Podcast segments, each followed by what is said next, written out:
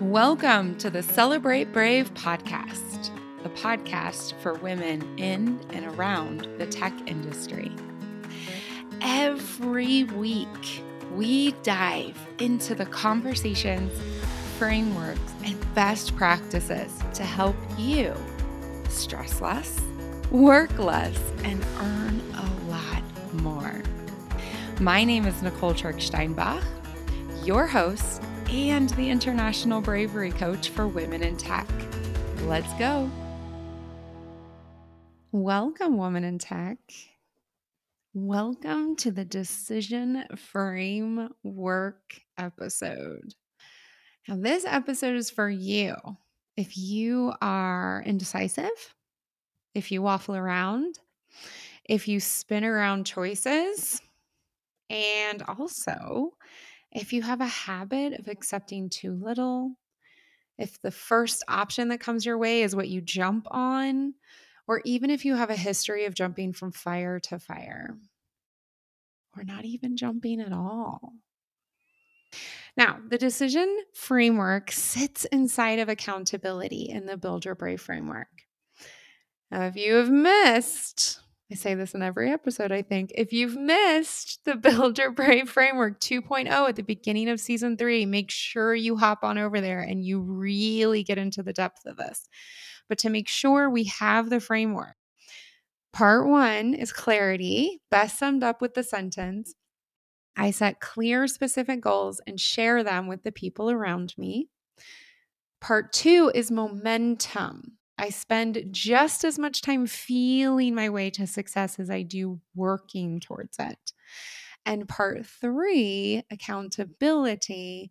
What we're talking about today is I choose who I want to become and do the work to become her. Now, each of these parts overlap with each other. They support and lift each other up and they build each other up. And that is especially true for the decision framework because a decision framework, you can only use this to solve the problems of being indecisive, settling, spinning, jumping from fire to fire, or never jumping at all if you have a smart goal. So, if you don't have a smart goal, the decision framework is going to be helpful, but nowhere near as helpful as it would be if you knew what your goal was.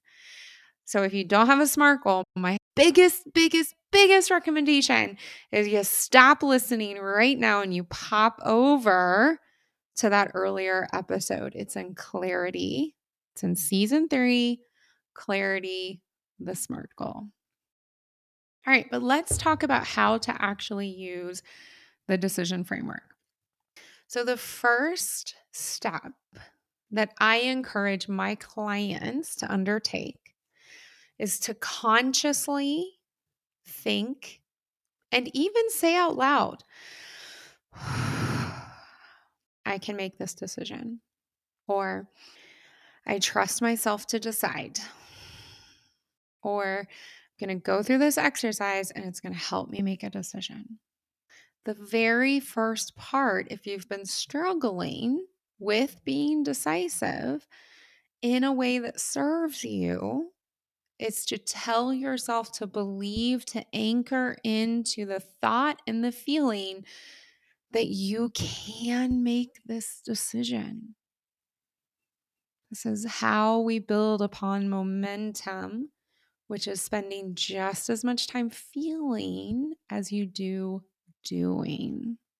So, step one anchor in to a thought and a feeling that helps you move forward with a decision. The second step is pull up your SMART goal. Make sure your SMART goal is in front of you. If your SMART goal is to work two hours less every single week in the month of July, pull that SMART goal up. If it's getting a promotion within the next quarter, pull it up. If it's have less conflict with my team because I set clearer, more understandable tasks and expectations for them over the next quarter, pull it up. Okay, make sure your SMART goal is in front of you. Step three whatever it is that you're being indecisive about, you create as many options as possible. So let's take the one about creating clear tasks and expectations. You create as many options as possible. So you document everything in PowerPoint and you send it to the team for comments. You put everything in an Excel and then you walk through that Excel with the entire team every single week and you update it live on a shared screen. You could redesign your team and the responsibilities and the accountabilities for every single one. You could work with someone from HR, from the people and culture team to establish values. You could so many other options, but you need to create as many options as possible and be wacky, be wild. Maybe you decide that you're going to have a lunch with every single person on the team in the course of, you know, a month. You can have virtual lunches and you just ask them, like, hey, what's going well? What's not going well? What could we do differently? That's the evaluation framework within the momentum part of the Build Your Brave framework. There's an episode for that. Or you could choose someone to come in and do an entire audit. Like you can go wacky with this too, right?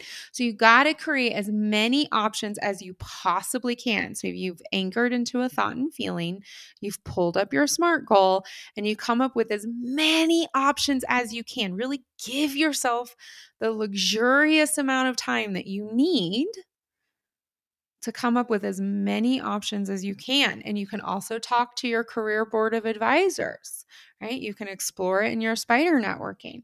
You can explore what are other options I've never thought of. Okay. The next step is to create your cut line. So, in the example that I took about clear expectations, there has to be a cut line.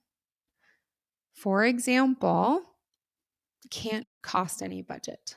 There can be no budget relevance to how I create better expectations and better task delegation. Maybe that's your cut line. Maybe that's your bottom line, your absolute minimum. When you know your SMART goal and you know your cut line, for example, it can't have any budget relevance.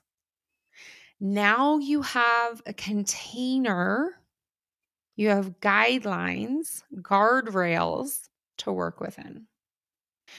So you look at all of the options, every single one of them. You want to have lots and lots and lots of them. And you compare them to your SMART goal and to your cut line.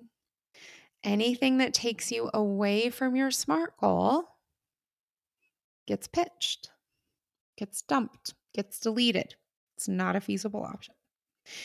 Anything below your cut line, for example, it would require budget, also gets deleted. And now you have options.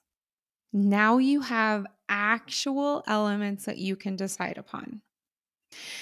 The importance right here, because a lot of people will be like, ah, I'm just going to stop. I'm just going to skip that whole brainstorming, that whole creating crazy options. I'm just going to skip that. I'm not going to be luxurious. I'm just going to go into what do I believe is feasible. Do not do that. You will miss so many rich conversations with the people around you in your spider networking, your career board of advisors, and you will miss expanding your brain with new ideas. If you stick to only what you know now, you're not going to be working powerfully towards the SMART goal you have right now and the ones that you have for the future.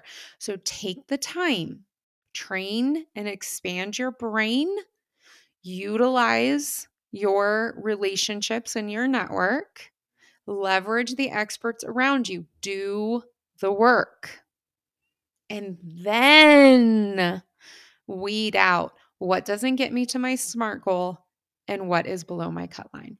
The other benefit of creating tons of options at the beginning is that in the future, your SMART goal might be different, right? And your bottom line might be different. And you might be like, oh, I had this great idea in this other situation where I needed to make a decision. That option wasn't viable at the time, or I didn't choose it at the time. Let me go pull that out and look at it again.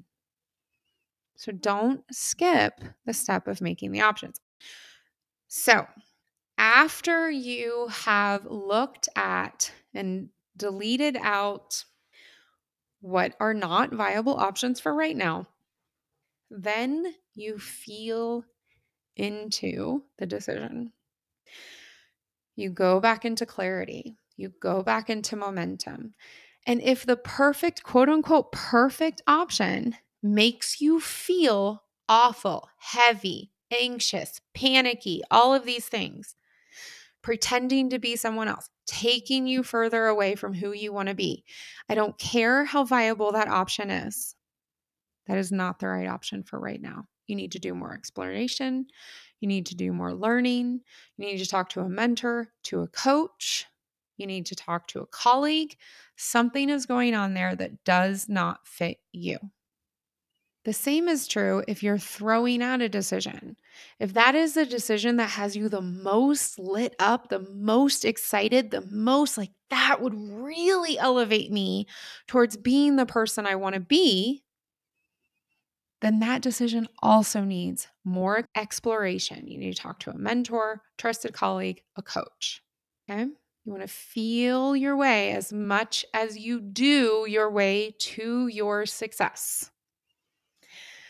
And then I just got this from a fellow coach. She has the term gag and go. So you've done all of this prep work, and at the beginning, it's going to take a lot of time. It's going to get faster and faster every time you do it. You're going to make a decision, and you're going to make that decision for the next period of time. So you're going to say, okay, my decision is we're going to have this Excel. And all of the tasks and all of the expectations are going to be in this Excel, line by line by line by line, with who it's assigned to. And in our team call, every week or twice a week or once a month or whatever, we're going to go line by line by line by line by line. Because my SMART goal is that my expectations and my goals are extremely clear. That's what I'm working on as a leader. You commit to it. So let's say you commit to it, you have weekly team meetings, you commit to it for six weeks. At the end of six weeks, you evaluate what's going well, what's not going well, and what can I do differently. Now, I would tell my coaching clients that they should evaluate every single week in the six weeks and then evaluate all six weeks in one time because that's going to go back into the decision framework. And they're going to repeat, repeat, repeat, repeat upon their experiences. and that is how you train yourself into being decisive in a way that brings you closer to your goals, closer to who you want to be and really helps you stress less and work less. And yes, earn more. Because that is truly the outcome. There are some other results that I have noticed for myself and for my clients. The more you trust yourself to make decisions, the more you trust yourself to make decisions. It's this fantastically wonderful positive spiral. Of course, the negative is also true. But let's focus on the positive. The more you trust yourself, the more you have confidence in yourself, and the more you become decisive and you are always learning, you're always improving, you're always growing. And the entire Build Your Brave framework is there to support you as you do that. So, let me give you a really concrete example. One of my clients' SMART goal was to switch careers within the tech industry, but she wanted to switch her career and she wanted to have at least 40% more money. She also very intentionally wanted time to ride her road bike and sleep in past 5 a.m. She had a big commute. She wanted the commute to be gone. And she wanted to be in a global, intellectually challenging role. Okay, that's what her goal was.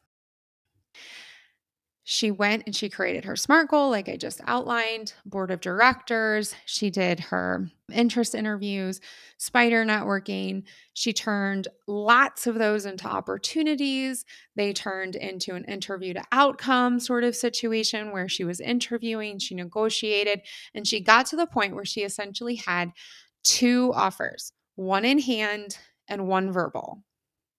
And neither of them fulfilled everything. She was excited about both, but neither fulfilled everything. So she utilized this framework. Now, of course, she didn't start utilizing this framework with this big decision. She started with other decisions, but she utilized this framework. And what she realized was that to have that intentional life set up, to sleep way past 5 a.m., to have gorgeous, rewarding time on her road bike and to work in a very growth oriented, global, and intellectually stimulating role turned out 40% wasn't necessary. And she made the decision. She made the decision for her SMART goal on how she felt having followed and created lots and lots and lots of options for how to make the decision. The other offer definitely crossed, woo, definitely crossed the income increase. But she wasn't sure if she would really have time to get on her road bike and if the job would stay intellectually stimulating. So became a way for her to trust herself to make the decision. And she did. And it's been great. I'll tell you, it's been great. And she has since elevated because she's been doing such a great job and she's so balanced as a full human. She's easily crossed the 40% increase, just took a few more months. That's the power of being decisive. So I want you to go out. This is going to be some homework. I want you to go out and really start the process of building the trust in yourself. Now, please don't start with any of the examples that I gave you. Those are really big examples. Start, especially if right now you're jumping from fire to fire or you're constantly spinning saying, I don't know, I don't know, I don't know. I want you to start with something really small. Where do you want to eat? Choose a night to go out. Maybe that's it. Just choose one night to go out.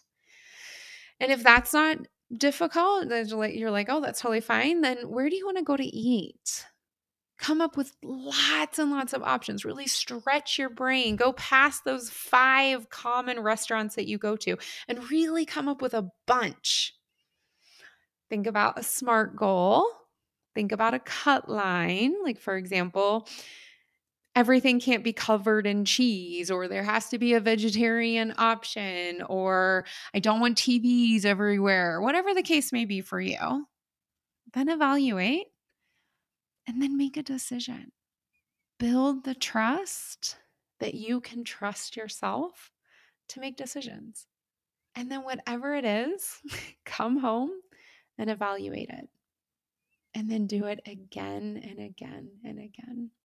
And I'd love to hear how this framework helps you, what kind of decision you end up making. Pop me an email. Until next time, brave it up. Hey, before you go, our fellow women in tech really need these insights. So do them a favor hop on over and leave a rating and a review on your favorite podcast platform. Help them find the Celebrate Brave podcast. All right. Thanks a bunch. Until next time, brave it up.